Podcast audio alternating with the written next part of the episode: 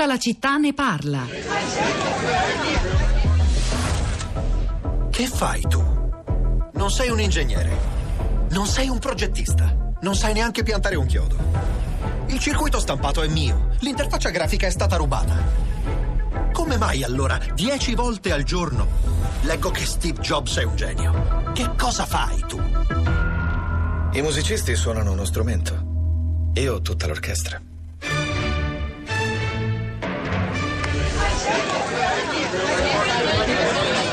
Chissà, forse proprio questa mancanza di specializzazione ha reso Steve Jobs quel eh, genio che riconoscono sia i suoi estimatori sia i detrattori del monopolio quasi che esercitano sulle nostre vite, commerciale ma ormai anche quasi psicologico, delle grandi eh, multinazionali del digitale, Apple in primis. Questo era un estratto da Steve Jobs del 2015, un film di Danny Boyle basato sulla biografia autorizzata del fondatore della mela di Cupertino e il secondo film a lui dedicato dopo Jobs di Joshua Michael Stern che era uscito nel 2013. E a proposito di digitale e social network, Rosa Polacco. Pietro, buongiorno, buongiorno a tutti. Eh, film, libri, insomma, eh, stanno disegnando ormai da, da, molti anni questo nostro nuovo immaginario e mh, mm, io lo so che tu, Pietro, tutta la mattina che pensi a un libro in particolare, vero? È il romanzo di Dave Eggers, Il cerchio, un romanzo che forse dal punto di vista letterario qualche critico potrebbe ritenere un po' esile, però ha una capacità di descrivere la pervasività delle grandi multinazionali, immaginandone una che poi non lascia più spazio a nulla praticamente al di fuori, neppure al pensiero critico. Ma torniamo a Davide Bennato che ha assistito all'incontro tra gli studenti della LUIS e Zuckerberg alla Lu- eh, lunedì scorso. Dice neppure una sola domanda critica a quel giovane straordinario imprenditore.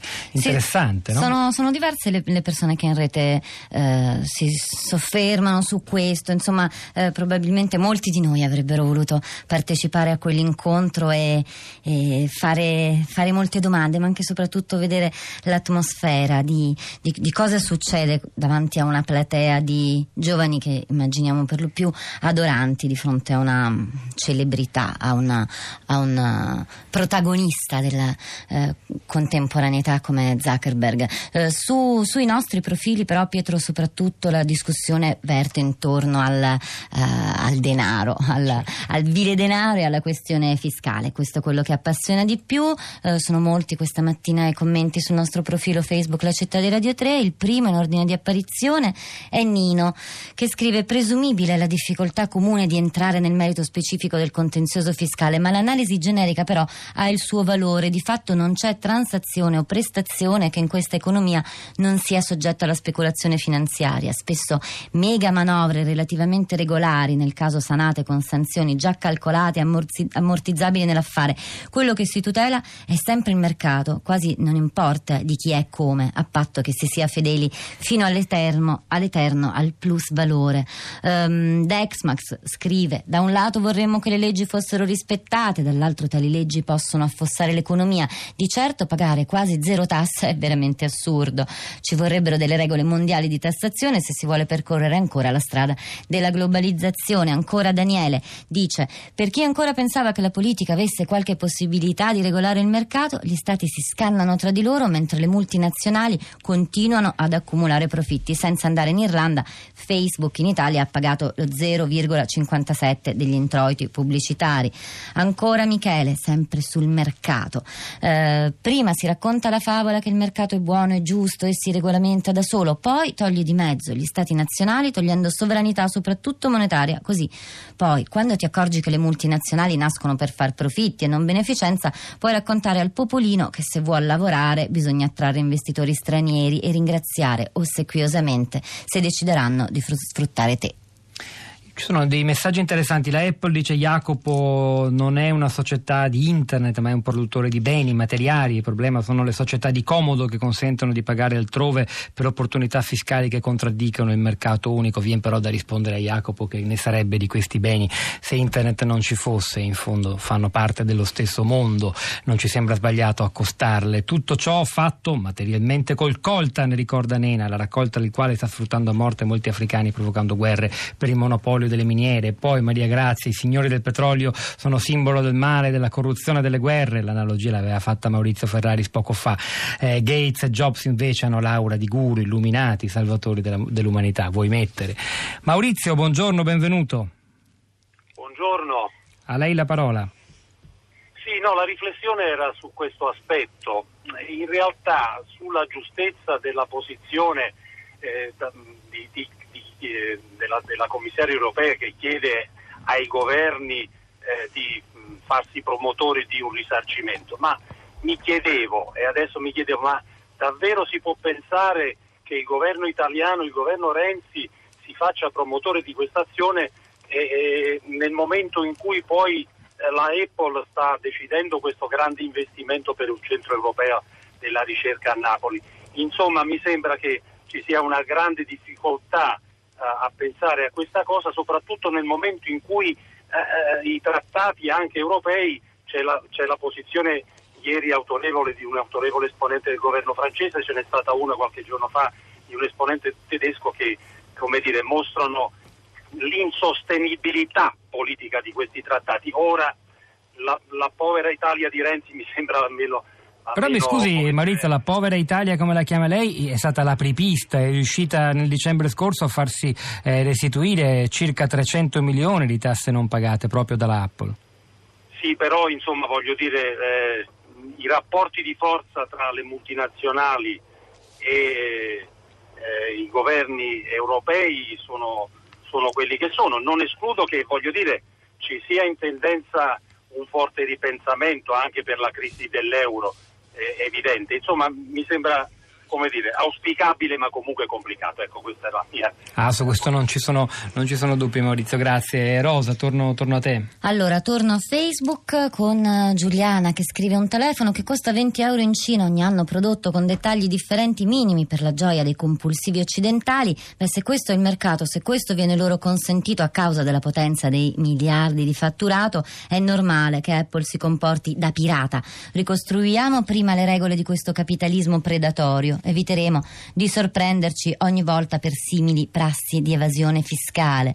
Eh, Giancarlo scrive: Il problema è mal posto. Il conflitto è tra la Commissione europea e l'Irlanda. Apple ha pagato quello che gli ha chiesto l'Irlanda. Su che base? Avrebbe dovuto pagare di più. Eh, Massimo scrive: Ancora non mi è chiaro se il merito della questione della sovranità fiscale degli Stati nazionali, che comunque pagano un contributo per mantenere la loro appartenenza legittima all'Unione Europea, in fondo le imposte esatte da ogni Stato alla vendita dei prodotti Apple Apple, come di qualsiasi altro attore nazionale o multinazionale che sia, provengono per la maggior parte dall'IVA, mentre la misura dell'imposta sui profitti è mi pare ancora appannaggio di scelte nazionali autonome, altrimenti non si spiegherebbe l'enorme differenza di trattamento sui profitti da lavoro e impresa ancora praticate dai diversi governi europei e che ricordiamo hanno già attirato moltissimi FCA in testa a stabilire le loro sedi fiscali all'estero. C'è anche Carla che scrive il mercato globale, non è certo una novità, eppure non ha fatto i conti con le piazze virtuali, con le signorie digitali, con i giganti del web che hanno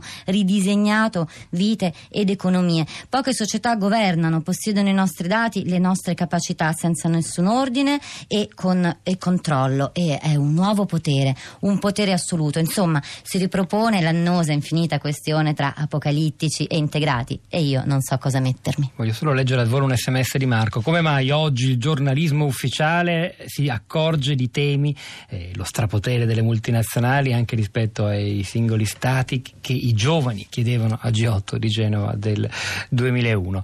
Daniele, buongiorno, benvenuto. Eh, pronto, buongiorno. Eh, io ho mandato un sms eh, in cui eh, riflettevo sul fatto che eh, sappiamo, ecco, c'è molta gente che si indigna per il fatto che l'Unione Europea, se non vado errata, avrebbe speso circa un miliardo di euro per, sol- per, uh, um, per l'assistenza um, ai profughi, eh, e quindi si tratterebbe di denaro sottratto magari al welfare per i cittadini europei, però qui stiamo parlando di cifre assai superiori, addirittura a 13 miliardi di euro sottratti da una singola multinazionale eh, al fisco. Eh. Quindi insomma eh, ho, detto, ho scritto adesso, non percepisco un'analoga uh, indignazione anche eh, ehm, sui social uh, nelle persone per strada, così quando si parla di... Eh... Ha ragione Daniele, è il, è il, commento migliore forse alla reazione delle opinioni pubbliche a questa, a questa notizia. Grazie, grazie. grazie davvero per avercelo ricordato. Rosa.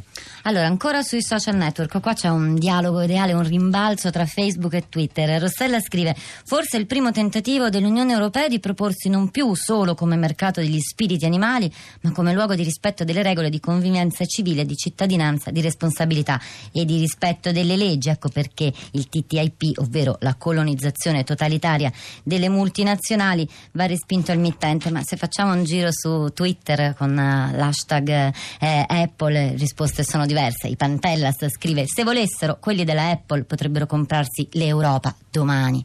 Uh, Joe scrive: Il fatto che la venuta a Roma di Zuckerberg sia salutata come una sorta di avvento è il segno evidente di dove risieda oggi il potere. E ancora um, Arlene, Apple sulla stangata, a rischio molti posti di lavoro, il ricatto occupazionale ovunque, una delle tante derive del mondo. C'è ancora Simona, il suo tweet dice: Facciamo un iPhone minimo di cittadinanza e chiudiamola qui.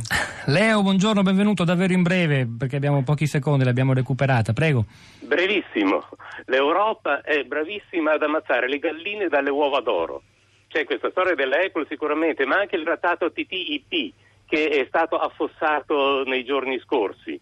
Eh, eh non solo questo, ma sono tutti felici di queste... Eh, di questi disastri per la concorrenza e per il benessere del consumatore. Mi sembra di essere eh, sul Titanic eh, a ballare mentre l'Europa sta affondando. Un'opinione diversa da quella degli altri ascoltatori, quella di Leo che siamo felici di aver ospitato. Di TTIP vi ricordo parlerà venerdì Anna Maria Giordani in una puntata dedicata di Radio 3 Europa. C'era Marco Migliore oggi alla parte tecnica, Piero Pogliese alla regia, Pietro del Soldai Rosa Polacco a questi microfoni, al di là del vetro Cristina Faloci, Florinda Fiamma, la nostra correttrice Cristiana Castellotti che vi ascoltano, ci risentiamo domattina alle 10.